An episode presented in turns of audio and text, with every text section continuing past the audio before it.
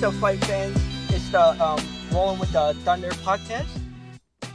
Um, it's Spencer. We've got a guest here today, Silas. This is the first podcast. Um, we're talking about one 161, Petchmorakot versus Tawanchai, and uh, one Amazon Prime 2, which is the Angela Lee card, but we're not talking about that because, like, fuck MMA. This is a kickboxing and Muay Thai podcast. Yeah. So before we get into the card, Spencer, like, what what what is it that you that you're looking to do with this podcast? Just talk about kickbox. That's great. We need more people talking about the kickbox. hmm More about kickbox, more about Muay Thai. Um, I hope that this can be a good podcast for like uh, MMA fans who, or you know, fans of other combat sports who might have an interest in kickboxing or Muay Thai. But obviously, these are incredibly uh, impenetrable sports that are really confusing and hard to follow. So uh, that's why I really wanted to get you involved with the site because you know fucking everything about J kick. So uh, yeah, it's gonna be really good to have someone who can kind of yeah let people know about uh, what what the big matchups are on the horizon that people should be looking out for if they want to really start getting into the pure striking arts.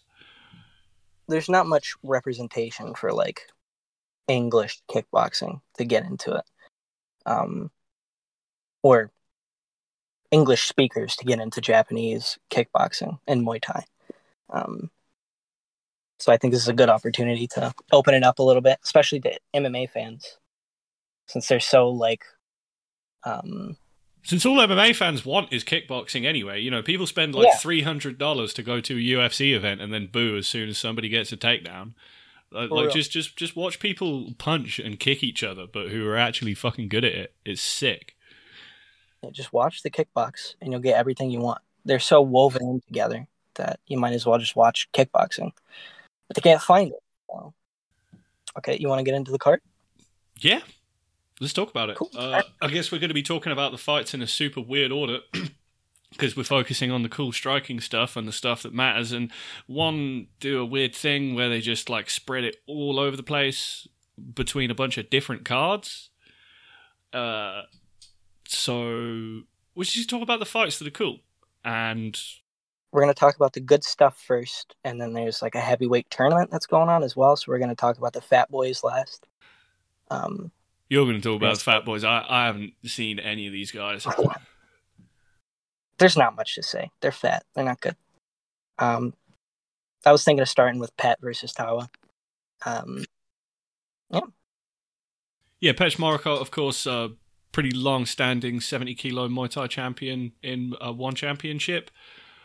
Uh, kind of slightly out of his prime for a Thai, but still a really solid fighter who has been mostly dominant in the organization. Like had a win over Giorgio Petrosyan that got uh, overturned due to complete bullshit. they're afraid of Muay Thai, is what it is. Yeah, even even though they have specific Muay Thai divisions and sign all these guys, but but but you know they they just really wanted Giorgio Petrosyan to fight Yeltsin and then Yeltsin got knocked out anyway. Anyway, but that but that, that's neither here here nor there. Uh, yeah, Marco, obviously a very good fighter. Um, yeah, do you want to get into uh, yeah, kind of Petch's style? Um, so Pet really likes his jab. It's one of his most present uh, tools in his game, as well as his left kick. Um, with his jab, he really likes to probe, um, looking to bait out counters, getting reactions, stuff like that, and then building his offense off of the jab based off of your reaction. Um, a good example of that is the second Petrosyan fight, which he lost, but it was still a really good fight. Um, there was basically like the same sequence that happened like throughout the entire five rounds where uh Pet would throw his jab, Petrosyan would try to respond with like a left hook. Um, then Pet would lean back and throw a hook of his own, and then Petrosyan would throw a leg kick off of that, and then that was the first exchange, and then it would build from there. Um, Pet would throw the jab again. Um, Petrosyan would respond with a cross this time, and then uh, it was faster because he already knew what was coming. And then uh, again, Pet throws that lead hook, but uh, then he throws a, a throwaway jab after that, and then throws a uh, left body kick off of that and lands it, um, which just so, shows how quickly he learns. Um, and that's a big staple of his style is he'll try things out a lot to get your reactions and figure out how he can build from there. Um, also against Jimmy Vienot, uh, he was getting his left body kick punished quite a bit. Um, just by getting it caught was the biggest thing. He couldn't build off of his leg or his uh, body kick. So instead of Pet just not using one of his most present tools, he continued to throw it, uh, trying to find offense and stuff. And he didn't really. Uh, he ended up winning, or I think he ended up winning that fight. Yeah, but uh, yeah, which is kind of weird. I thought it was a draw. You think it's a draw, but he never ended up solving it.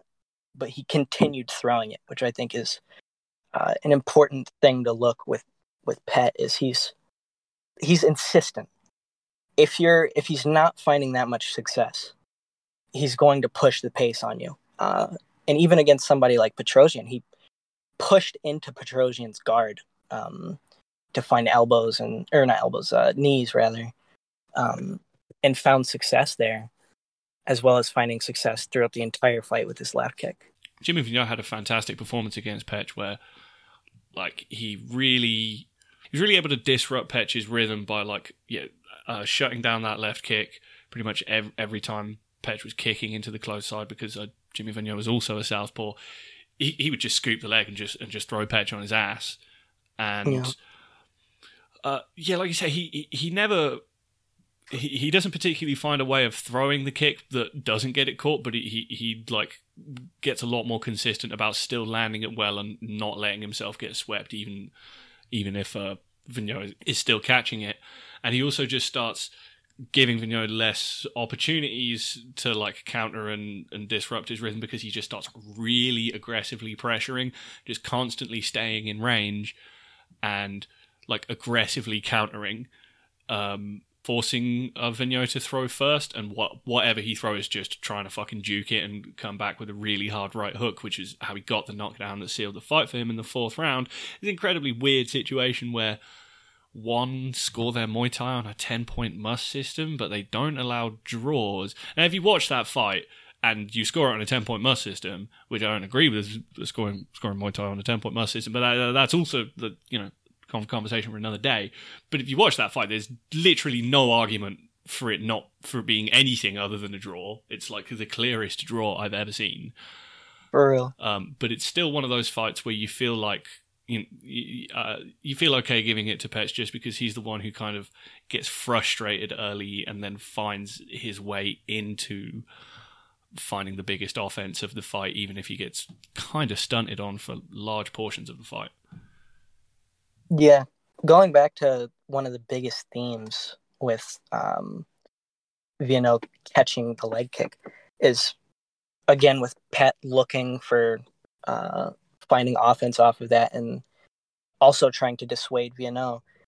Um, he starts throwing punches off of that, and um, then Vienot basically catches onto that like immediately, uh, and then he starts framing on Pet and uh, that's where he would start tripping him there as well. Instead of just from range, he could also do it uh, close.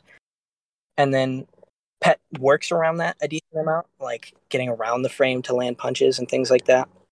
A lot of it, they were standing both southpaw, and um, that's where I think that's where the knockdown happens is when they're both in southpaw, and then Pet uh, feints a teep, steps really hard on the inside of Vienot, and then Vienot can't uh, move in the position that they're in. And he I seem to remember it was um, it was just like I said, it was him constantly going for pull counters and trying to make uh, like pay for putting himself out of position for throwing, and it was literally like uh, Vienot throws a lead high kick and Petch just like pulls back out of the way of it, and before like Vienot can really recover stance and he's still kind of squared up from following through on the high kick. He just uh, get, gets clapped by a right hook. Yeah, uh, and then we have Tawanchai.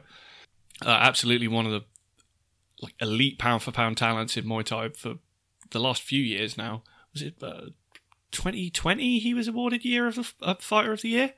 Something like that. Yeah. Something, yeah, yeah. Um, and recently made him, made his way into one championship where he's just been an absolute wrecking machine.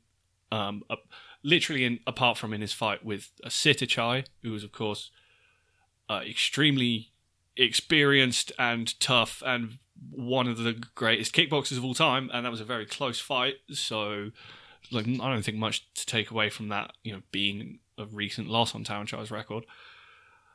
Um, it's just cool to see the, these guys. You you take them out of the stadiums and put them against a just slightly lower level of competition, and he's just like instantly finishing everyone like with ease. So that's cool, but but yeah, he's he's a really just like pretty technical fighter, really crafty with his kicks on the outside, really good at just like uh, constantly countering people on the way in, uh, uh, really good ring craft and just positioning in general, just lightning fast round kicks and teeps. His jab is like not as versatile as Petch's. It's not like Petch has more of a boxer's jab, whereas Tawanchai, it he just has like it, it's just something that he can keep uh, in your face while he's like repositioning his feet. But he's really good at that. Similar with his hook. Yeah, uh, and uh, yeah, he he like will often lead with that hook to just like split the guard to uh, like open the path for the straight left hand, and he's like really good at finding short clinch offense and just like nullifying people who want to clinch by just like disengaging with with offense before they really get into any extended clinch positions. Like he's really good at just like finding quick counters on the way in or just catching you in the kind of transitional phases where you're trying to establish position on him. Just like while people are still trying to grab an underhook on him, he'll just fucking grab the wrist on that side and just fold over with an elbow like off of the same side. Stuff like that. It's really neat. Yeah, I think um, another thing he has in his uh, skill set is his cross. I think his cross is a little more varied than his hooks are, but his hooks can do damage, but it's more so for having something in your face, and so he can move and get his footwork better and find success off of that. Um, his left body kick is probably the biggest issue for Pet um, the way he applies it is going to work really well, I think, against Pet. Is he great at landing it on southpaws as well? Yeah, and it's great for counters. Um, if Pet's trying to enter range, Tawanchai, that's one of the main things he uses is that with that is countering your punches with that left kick. So I think Pet's going to attempt to work around that. Pet's going to push the pace, um, but it's going to get it's going to be tough to get around Tawanchai's teep and his left body kick for Pet. Because that was the thing he had against Petrosyan as well. Petrosyan was keeping him on the outside a lot um, by just stifling all of Pet's entries with that left kick. Not all of them, but a lot of them. Um, and one thing about the Sitthichai fight was Sitthichai applied a similar game plan to Tawanchai that he did with Superbon, where he's catching a lot of Tawa's kicks, and he was finding success um, with that, like openings and stuff like that, closing the distance off of that, um, getting Tawanchai to the cage and then working off of that. Um, and Tao was, was attempting to strike on one leg, but Sitthichai was punishing him, punishing him on that. That was something that in the Sitthichai versus Superbon fight that he was having a a lot of success, especially in the first one. But then Superbon started working around that, using his frame uh, really good with that, things like that. But I think they were more Tawanchai and Sitthichai were more similar height. I think I, it's going to be a southpaw versus southpaw matchup. I believe. I think it's going to start with Pet um, throwing jabs and stuff like that, as he usually does, and then Tawanchai um, countering off of Pet's build up from that jab, and then Pet eventually will get more insistent on the clinch and things like that. Um, and Pet can be susceptible to elbows. And Tawanchai's got really fast and really scary elbows. But Pet usually will work around that. If he gets hit by one, he's like, okay, I need to watch out for this. So he'll usually do like um, his left arm over your head and then his right arm under your arm and then around you like that. So on both both of one side, um, and then knee you from there. So it's going to be interesting to see how Tawanchai works around that for one. Pat's got really good defense. Yeah, I was So just going to think- say this whole fight is going to be uh, a highlight for defense from both guys. I think because they they're both incredibly defensively adaptable fighters. I really liked how against uh, Yodsanklai, uh, Marcotte was like.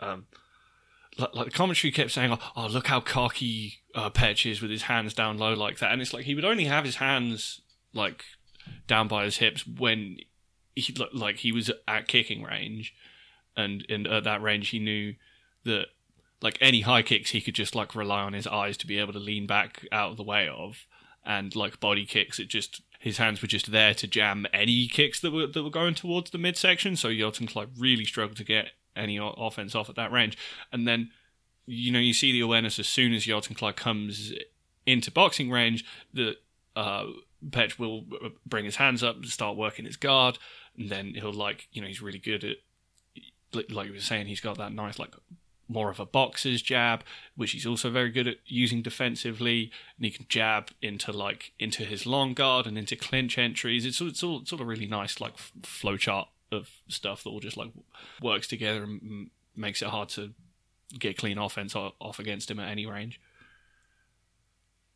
Yeah, I assume Tawanchai's punches are going to do like zero damage.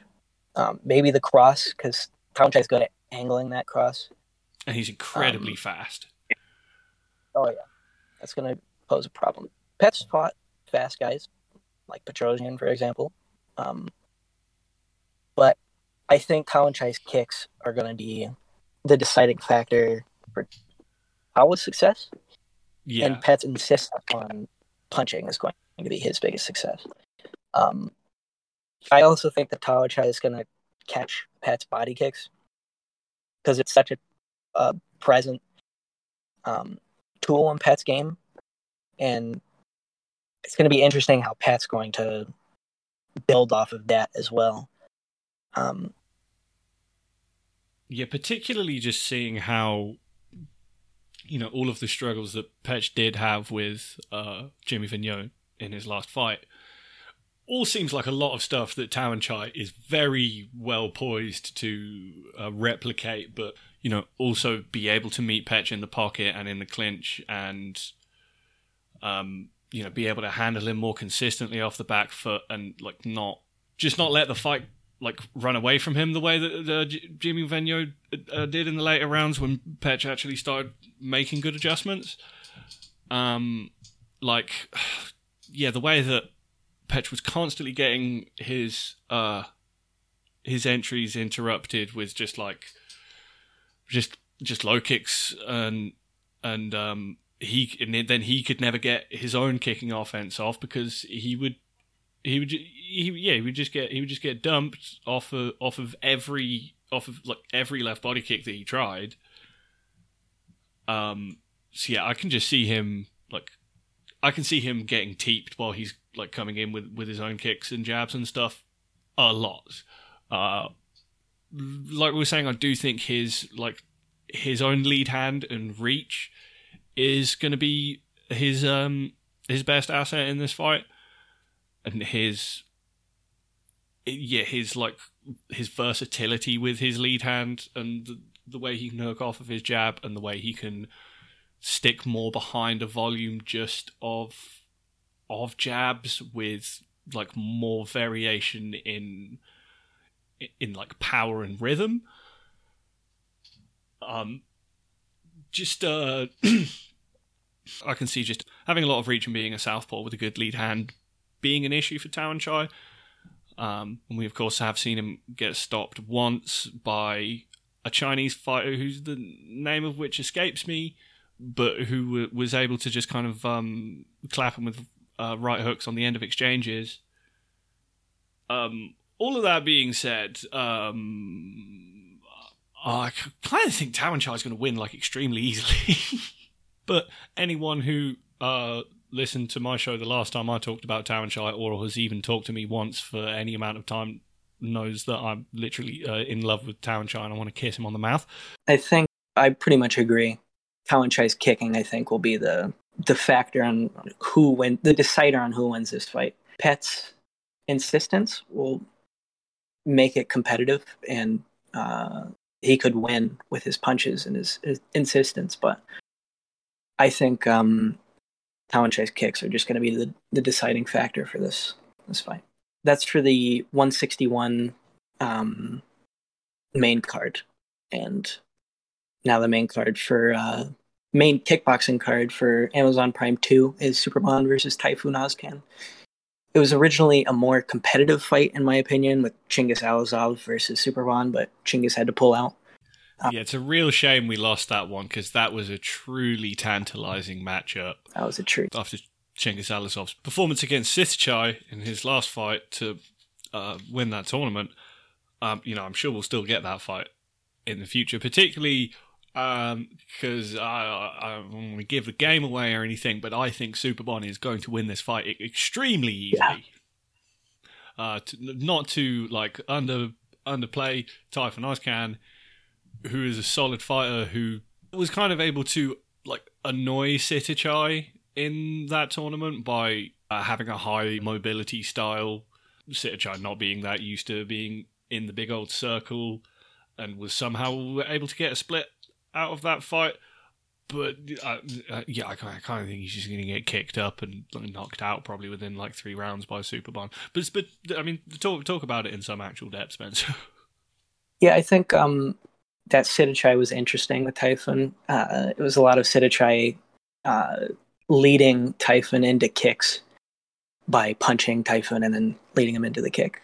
Tayfun's got a really active jab. He's got a pretty interesting hook with his right. It's kind of like a weird, like tomahawk hook thing, but it's really effective for getting the right angle over your punch or over your shoulder.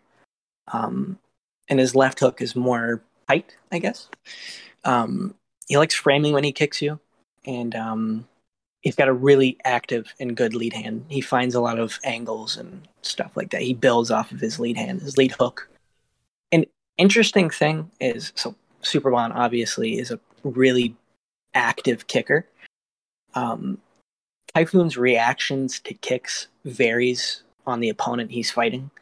Um, against like Enriko Kehl, who's more of a puncher, he was really just shelling up and then uh, either staying on the outside or getting on the inside from there. Uh, sometimes like swatting them to the side and getting an outside angle or something like that.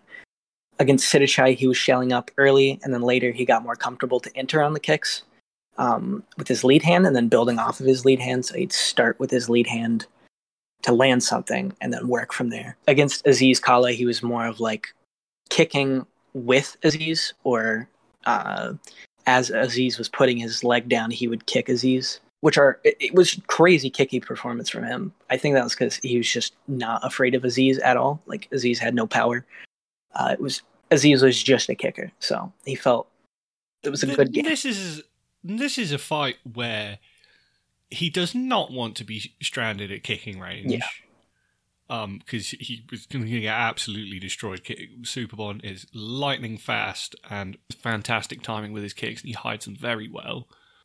So, so you know, it, it's as always like the answer is you got you got you got to get inside the kicks and you got to pressure, but it's you know also easily said than done because Superbon has a very nice defensive jab of his own, and like if things get a little bit too frisky, then he'll like just clinch up, knee you in the body, and then you back out at kicking range, and you got you got to start the whole thing again.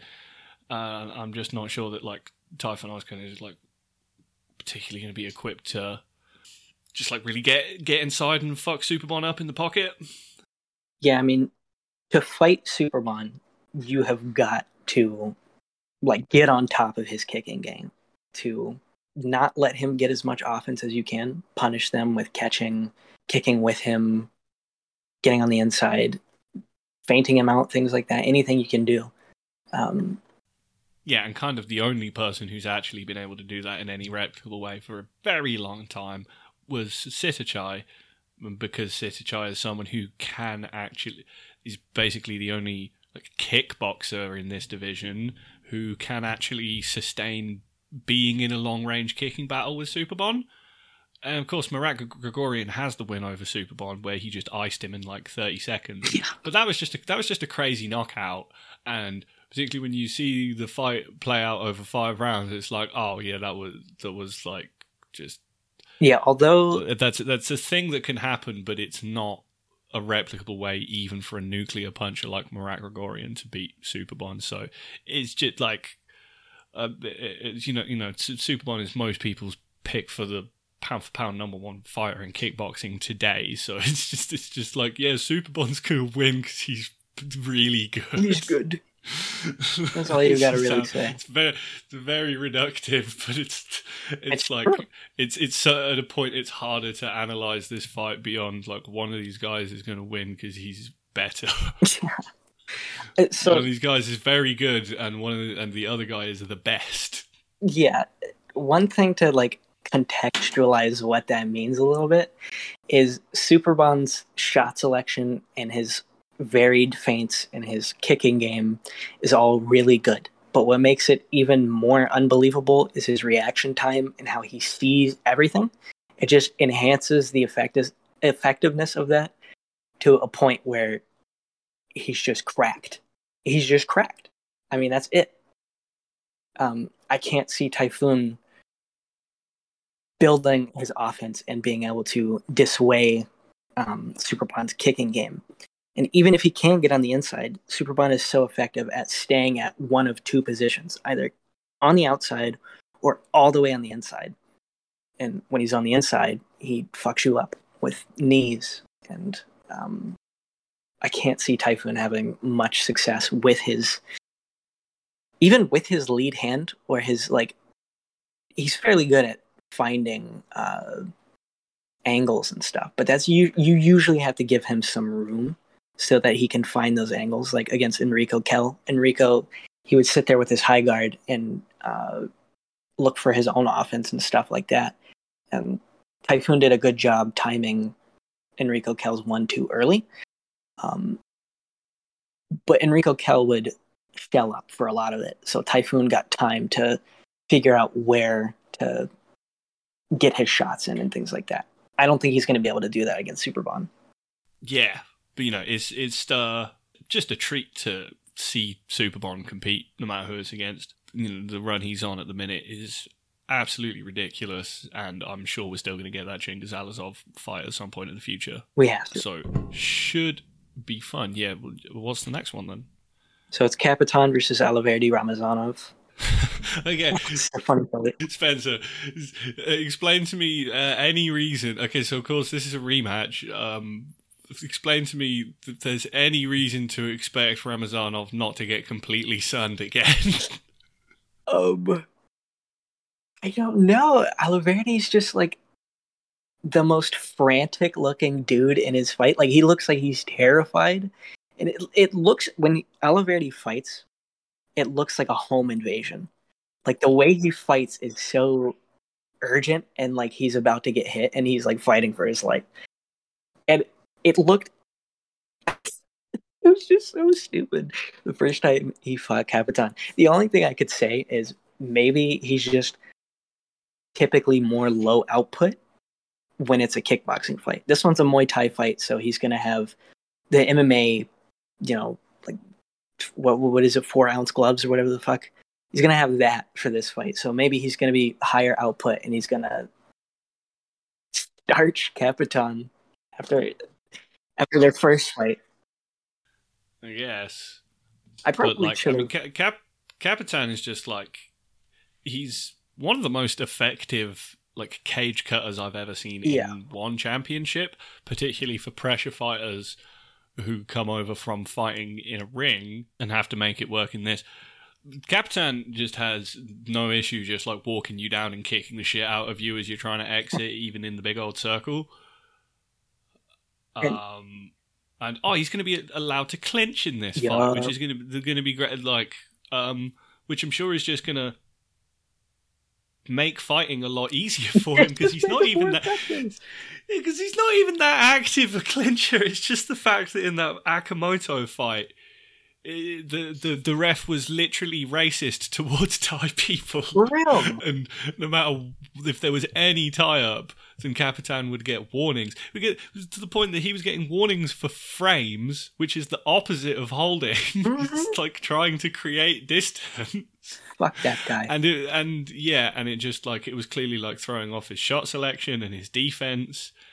Um, so uh, yeah, we're just going to see Capitan back in his element against someone who he knows he's already killed extremely easily, um, and without the worry of the ref giving him weird warnings for completely legal tactics. Big bald headed racist bitch. Fuck that guy. Also, Capitan's great because he just like he's just tiny and insists on fighting a high weight class that with it is clearly too big for him, and he doesn't cut any weight to make at all. He just doesn't care, and he just kicks the shit out of people who are way bigger than him. Just vibes. Um, I mean, important things that Oliveira should do is like get on top of um, Capitan's leg kicking. Uh, punish Capitan's leg kicking as quick as possible. He needs to dissuade them early because that's what did him in the first time. He just got leg kicked the fuck up. Um, he was biting on a lot of Capitan's fates as well. Um, so just have a backbone. That's all. Fucking Capitan starches. I, I don't even yeah, I think it's going to be really difficult for. This is crazy to me that Ramazanov has a win over Petchmorakot, who we were talking about earlier. Um, you would think that there there could be something there to replicate of just like staying busy and annoying, and it, it was a very like I don't know, like Jackson Wink performance. A lot of just like weird leaf blower kickboxing and like just wacky moves that Petch kind of just didn't respect because like he didn't feel like he had to, but just ended up losing on volume. But also just kind of, uh, I don't really see, see that even being an issue here because Petch has never really been the kind. Even though he will pressure, like I, like I was saying earlier, it's more in the mold of like an aggressive counterpuncher who wants to stay in range to punish you for putting yourself out of position, rather than someone who is actually just going to push you into the cage and kill you. Um, that's just what Capitan does. So yeah, he's just going to do that again. So does does Nick Diaz beat Petchmorakot? does Nick Diaz? Uh, that's, that's like in what rule set? Just MMA glove kickboxing. he doesn't. I'm gonna say that because I want to say I want to say no, but you made me think about it. It's worth thinking. What what version of Nick Diaz are we talking about? Let's say the best Nick Diaz there is. Prime Nick. Still, just get kicked a lot. He, I, it made he me think, be able to do jujitsu. Anyway, yeah, Capitan like a big part of his skill set is um, using his kicks to feel you out, get your reactions, and then build off of that. Capitan does great work with the leg kick, like mixing it within combos as well as using it as a probing tool of sorts. Um, he gets great damage off of that. That that was one thing that really served him in the Oliveira um, fight.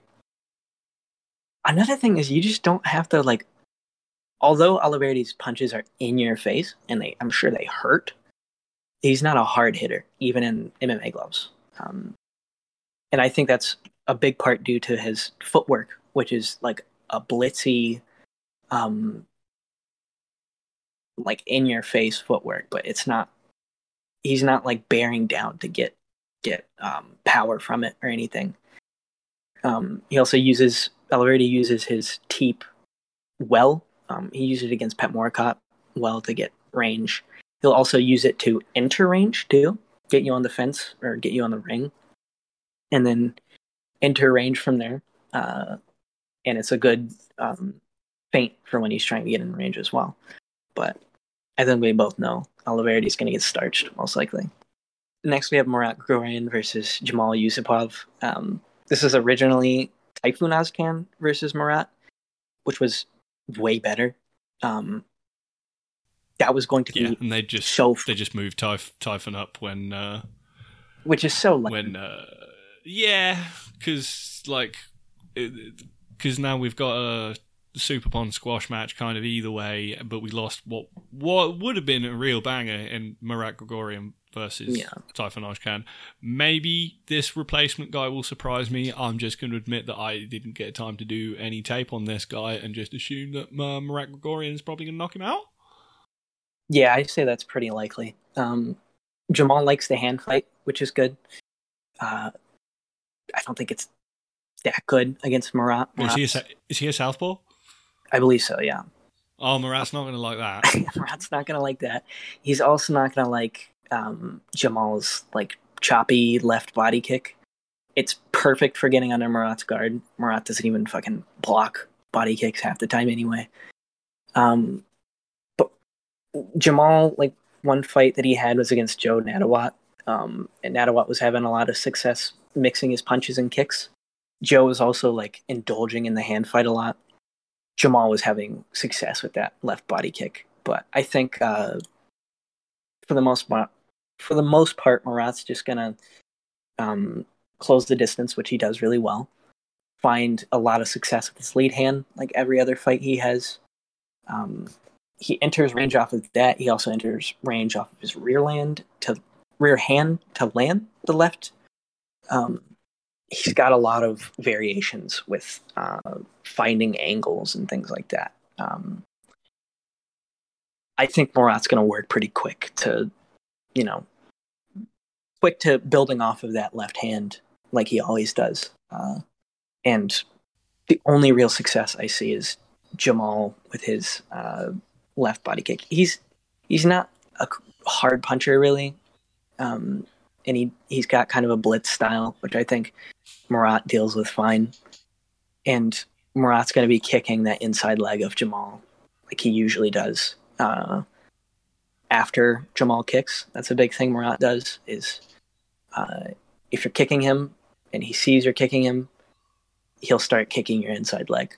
Um, I didn't get much uh, time to watch him either, but I think it's a pretty solid Marat win for sure. Obviously, like Marat Grigorian, huge puncher, really aggressive with his combinations. Um, has he ever beaten a southpaw body kicker? Superbon. Superbon's not southpaw. oh, he's not. Oh, yeah, yeah, you're right. Um, yeah, no, and then Marat he lost to Sitthichai uh, 19 times, I think it was. yeah. Uh, uh, he lost lost to Yodsanklai just because, like you say, he doesn't block body kicks because he just relies on having fucking concrete abs, Oh. and uh, um, he just like struggles to get exchanges going against like people who- just want to keep their distance in open stance. That being said, Sitthichai and Yodsanklai like two of the greatest fighters of all time. So, Um, Uh, another yeah. person to bring up is Serhii Adamchuk. I think he was a southpaw. Um, if you watch that fight, it really shows Marat's ability to pressure and cut the cage. Uh, but he was having a big trouble um, with Serhi's kicks. Um, Serhi was really doing a good job of leg kicking and body kicking uh, Marat, and then exiting either left or right. Um, and he was doing a good job for the most part of blocking anything when he was on the inside. That's something I don't think Jamal has is uh, an in like inside defense. Um, he likes the outside, and I think Marat's gonna going to be able to put on enough pressure to get on the inside enough to find enough success to finish him. But I think Marat will have some trouble with uh, Jamal's ability to uh, kick on the outside and stuff like. Yeah, the next one. I mean, this is just the next one in the order that we're talking about. I have no idea where these are placed on either of the cards. Who gives a fuck? Yeah, I mean, I'll just watch all of it, and I'll just, I'll just fucking watch some MMA, and I'll just deal with it, and all the good fights will happen eventually. But um, yeah, uh, Sangmani is fighting Zhang Chenglong. Uh, Sangmani, I believe, 2019 Fighter of the Year in Thailand. um, he's a really kind of a, a patient, methodical pressure fighter who, um, you know, r- rather than just like trying trying to push you back with like a f- aggressive forward movement, really tries to like trap you like with his footwork and like uh, put put you in uncomfortable positions, and like uh, really good at playing with distance and like like uh, keep keeping his opponents back to the ropes and then like making them think that that he's like just far enough away to kick and then as soon as they start loading up on a kick he just blasts them with a straight and as soon as they try to like get away he just like cuts them off with a hard kick. Um yeah ju- just uh yeah like i say really really good at like keeping people in uncomfortable positions and and constantly playing on that sense of distance to land hard counters. Um he has had a kind of rough couple of years, which is a, not an uncommon thing that we see with uh, Thai fighters because you know they start so young and have such active careers that a lot of them do tend to drop off physically, uh, the young age, and I think we've just seen Sangmani's confidence kind of be. He's just really had his confidence affected by a couple of like bad knockout losses. Um, so I'm just never quite sure what to expect from him. Expect from him at this point, and particularly him having a style that really relies on on like staying in range and winning exchanges. It just constantly puts him in danger, and we're in tiny gloves. And I think, and you know, him him being like such a dedicated ring cutter and I don't think he's ever fought in the circle. At least I couldn't find a fight of him in that because he's fought several times and won championship for events where they had a ring, which is what they should do. Um, so yeah, I don't know a ton about uh, Zhang Chenglong, but I know he will hang around in the pocket and try and try and find counters in those exchanges, which could get spicy for Sangmani. But I just feel like he's he still should be able to take this one pretty comfortably. But I don't know. What do you, what do you think about this, Spencer? Yeah, I mean, you could do like a whole podcast on Sangmani. I mean, like his history is really cool as well. Like you were saying about Muay Thai fighters being so young, he was such a staple of his gym like when he was uh, I forget who it was, but somebody had left the gym. I think it was Saenchai left the gym, and he became um, their uh, like prized fighter, basically. And one reason is he won four titles in one year when he was 15. He won the Lumpini uh, 105 belt, and the Roger, Roger Rajadamnern 108 belt, and then the S1 world champion at like 110, and then the uh, the Raja belt at 112. All in like which is ridiculous. Yeah, at 15 years old. Um, and then at the end of the year, he tried for the 115 Raja belt against Superlek. It's just but... like to clarify for anyone who like is, isn't into Muay Thai or anything, they don't they don't have like a specific like f- like fucking division for people who are of that age or whatever. Yeah. Like you just you just fight at the weight at that age. Fighting grown men. Um, but yeah, he he tried for the 115 Raja belt at the end of the year uh, against Superlek and ended up losing that one. But still, that's five belts that he fought at five different weight classes, um, or four rather. Um, and then early the next year, and like three or four months later, he fought Superlek again in a four man tournament, and he beat him. Um, and then, yeah, um, so I mean, there's just a lot to say just about his history, not just about like his fights, which are really the series amazing. with Tawanchai. Yeah. Um, out of prime, he's fighting Tao and Tawanchai, loses the first one, second one he wins. Um, gets knocked out in the first one, even brutally knocked out in the brutally. first one, and then makes uh, incredible adjustments to win in the second fight against yeah. a horrible style matchup who's bigger than him, uh, who was in his prime, and you know, yeah. who we know is an incredible fighter. And just like a little bit about his actual fighting is uh, he's got pretty subtle footwork when it comes to the outside. His footwork gets a little more. Uh, his footwork and defense gets a little worse once you can crowd him and get on the inside. particularly when you can push him back. Oh yeah, for sure. He's got very like Muay Thai punches, which is fine because he fights in Muay, Muay Thai. Obviously, um, they're not super hard. They're kind of flared out and they're kind of pushy. Um, but he doesn't really use them to be like like to hurt you or to damage you really hard. Um, he's effective at landing them for have something in your face that you can't ignore to set up kicks, set up elbows, or just getting in the clinch, things like that. Um, and he can hit harder, but that's usually the reason he uses it is to set up other things and to build off of it. Um, like you were saying, getting backed up against Tawanchai was one of those where he was getting swarmed, um, and he had a really uh, he was having success um, kicking to Tawanchai's body and then punching off those kicks, which is a really cool thing he does. Tawanchai will be holding his kick and he'll punch off of it. Um, and he does that super effective. It's one him fights. Um, he'll also kick you and then just frame with his leg instead of putting it down, things like that. Really uh, cool little things like that. I don't want to go too much into it because I feel like he deserves a whole segment. Um, Zhang, he's more just like a low output um, puncher that'll go forward.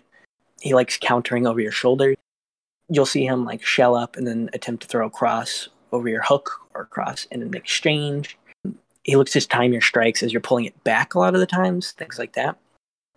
He'll throw round kicks to the body and the legs, things like that when he's at kicking range. But he's not really setting it up too much. He'll feint the kicks to get into range sometimes, which is good. Um, but he's a lot less active than he should be.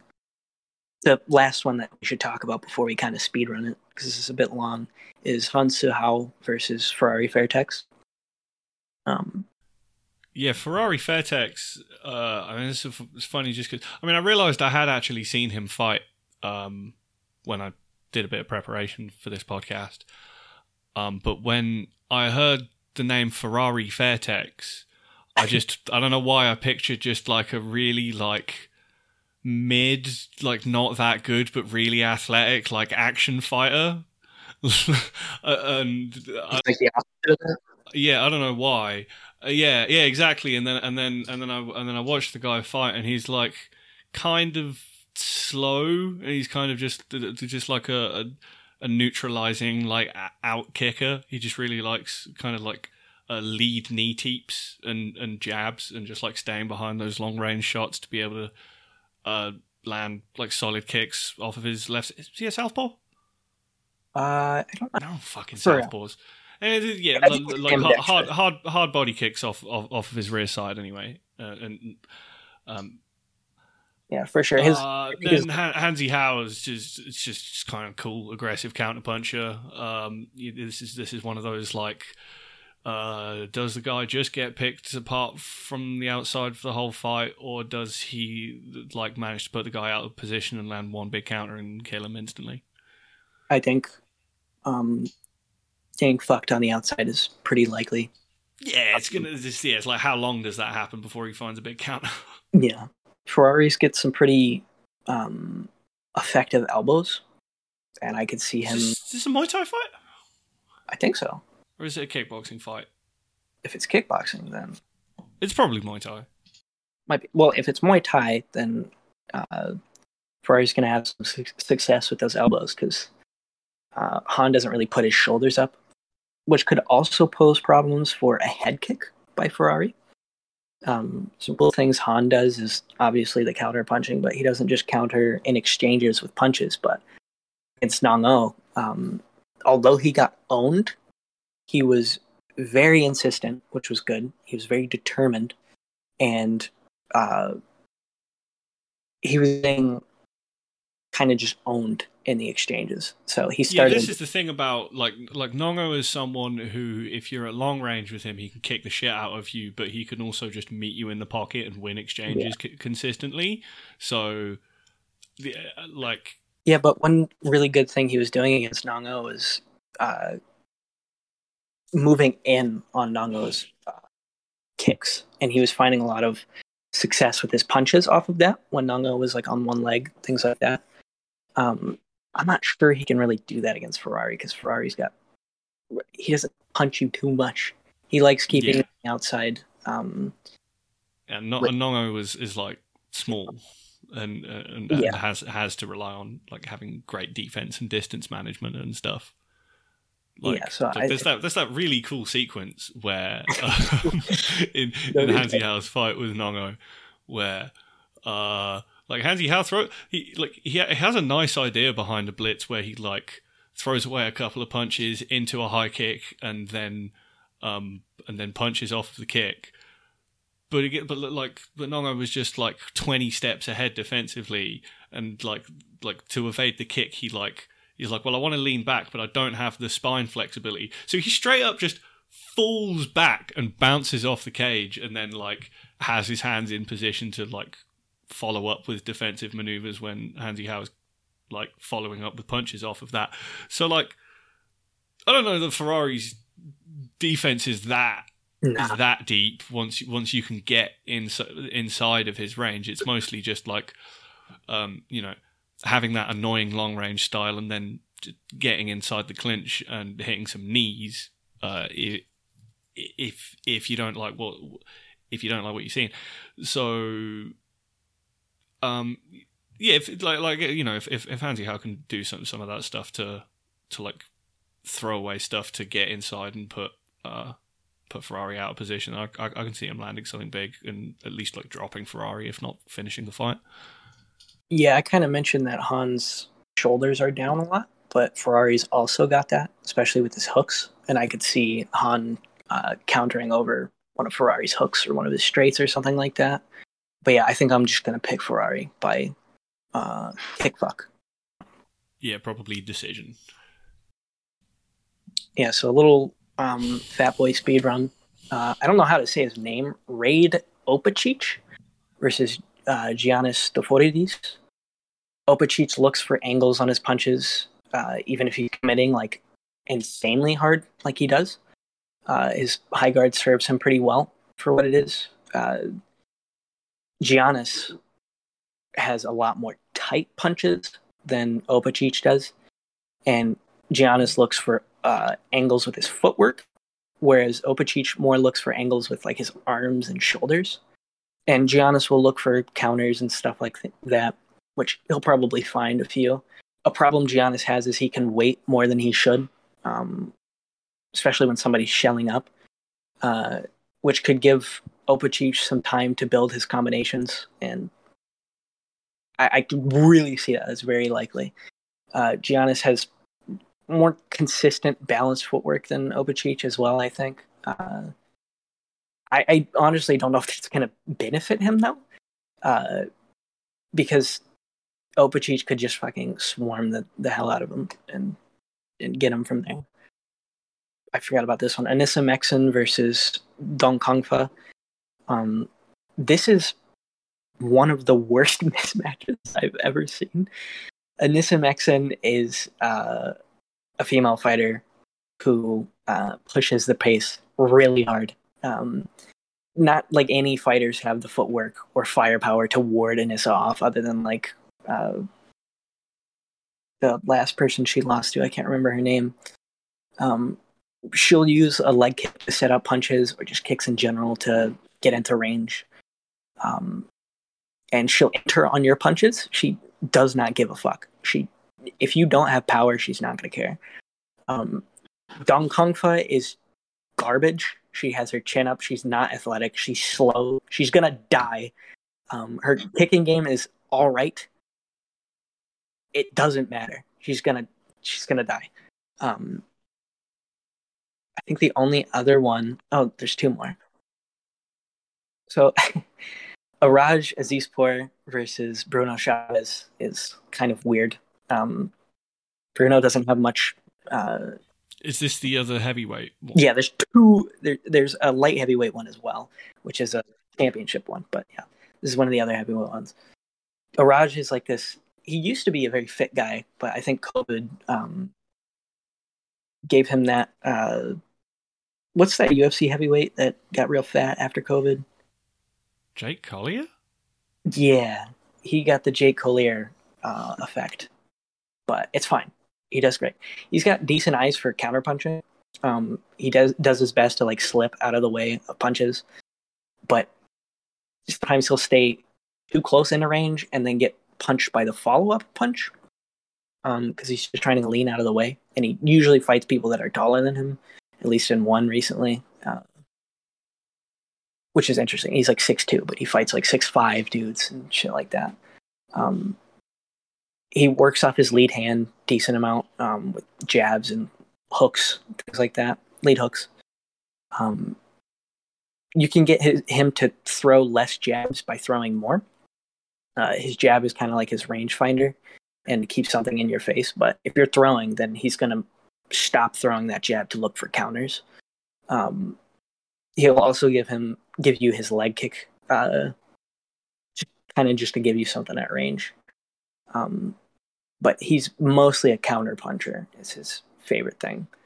Um, Bruno Chaves is hittable in the clinch, um, but he's long. I think he's like six five, and he's fighting Iraj, who's six two. Um, he likes to post on your head as he does leg kicks, which is decent. Uh, it's going to be good against Iraj. Um, Bruno will kind of square up after a cross, uh, usually because he's trying to get in the clinch or so he can exit.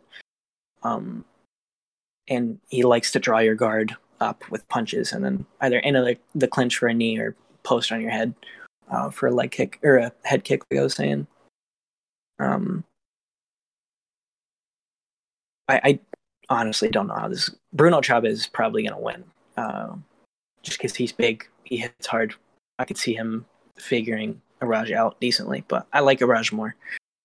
Um, and then the last one is uh, Roman Kriklia versus Guto Inocente. I think that's a uh, light heavyweight um, championship fight.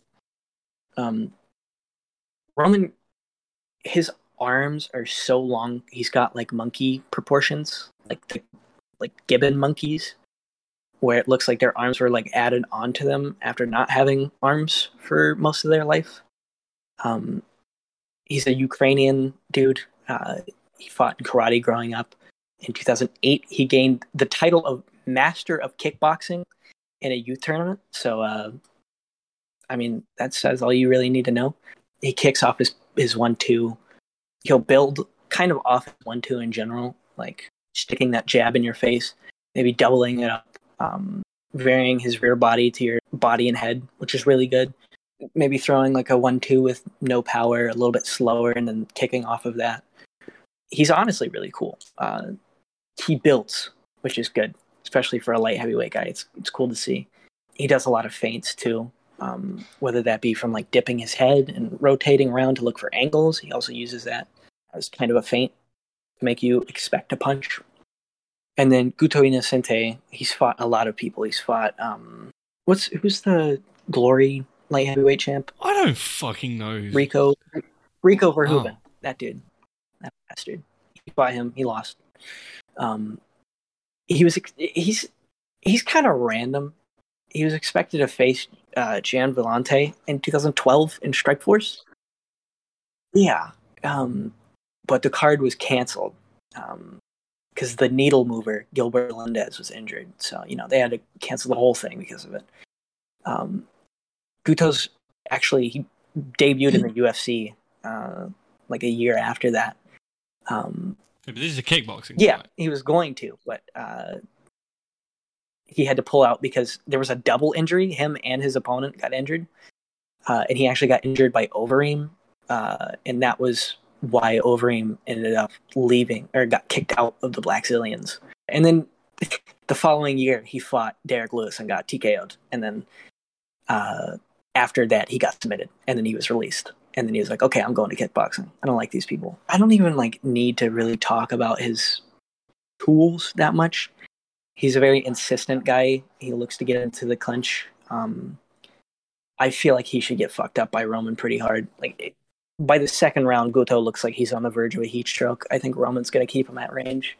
He might be swarmed, and Guto might knock him out from there. Um, but yeah, likely Roman will win this one. Hopefully, I don't like Guto that's pretty much the entire card. Cards. There's two of them in one day for some reason. Yup. Starting at 12 a.m. my time and then ending at like 10 a.m. So that's going to be fun. Bye. Subscribe to the Patreon, support um, Iggy, and um, bye. That's it. Goodbye. Get, the, get out of here.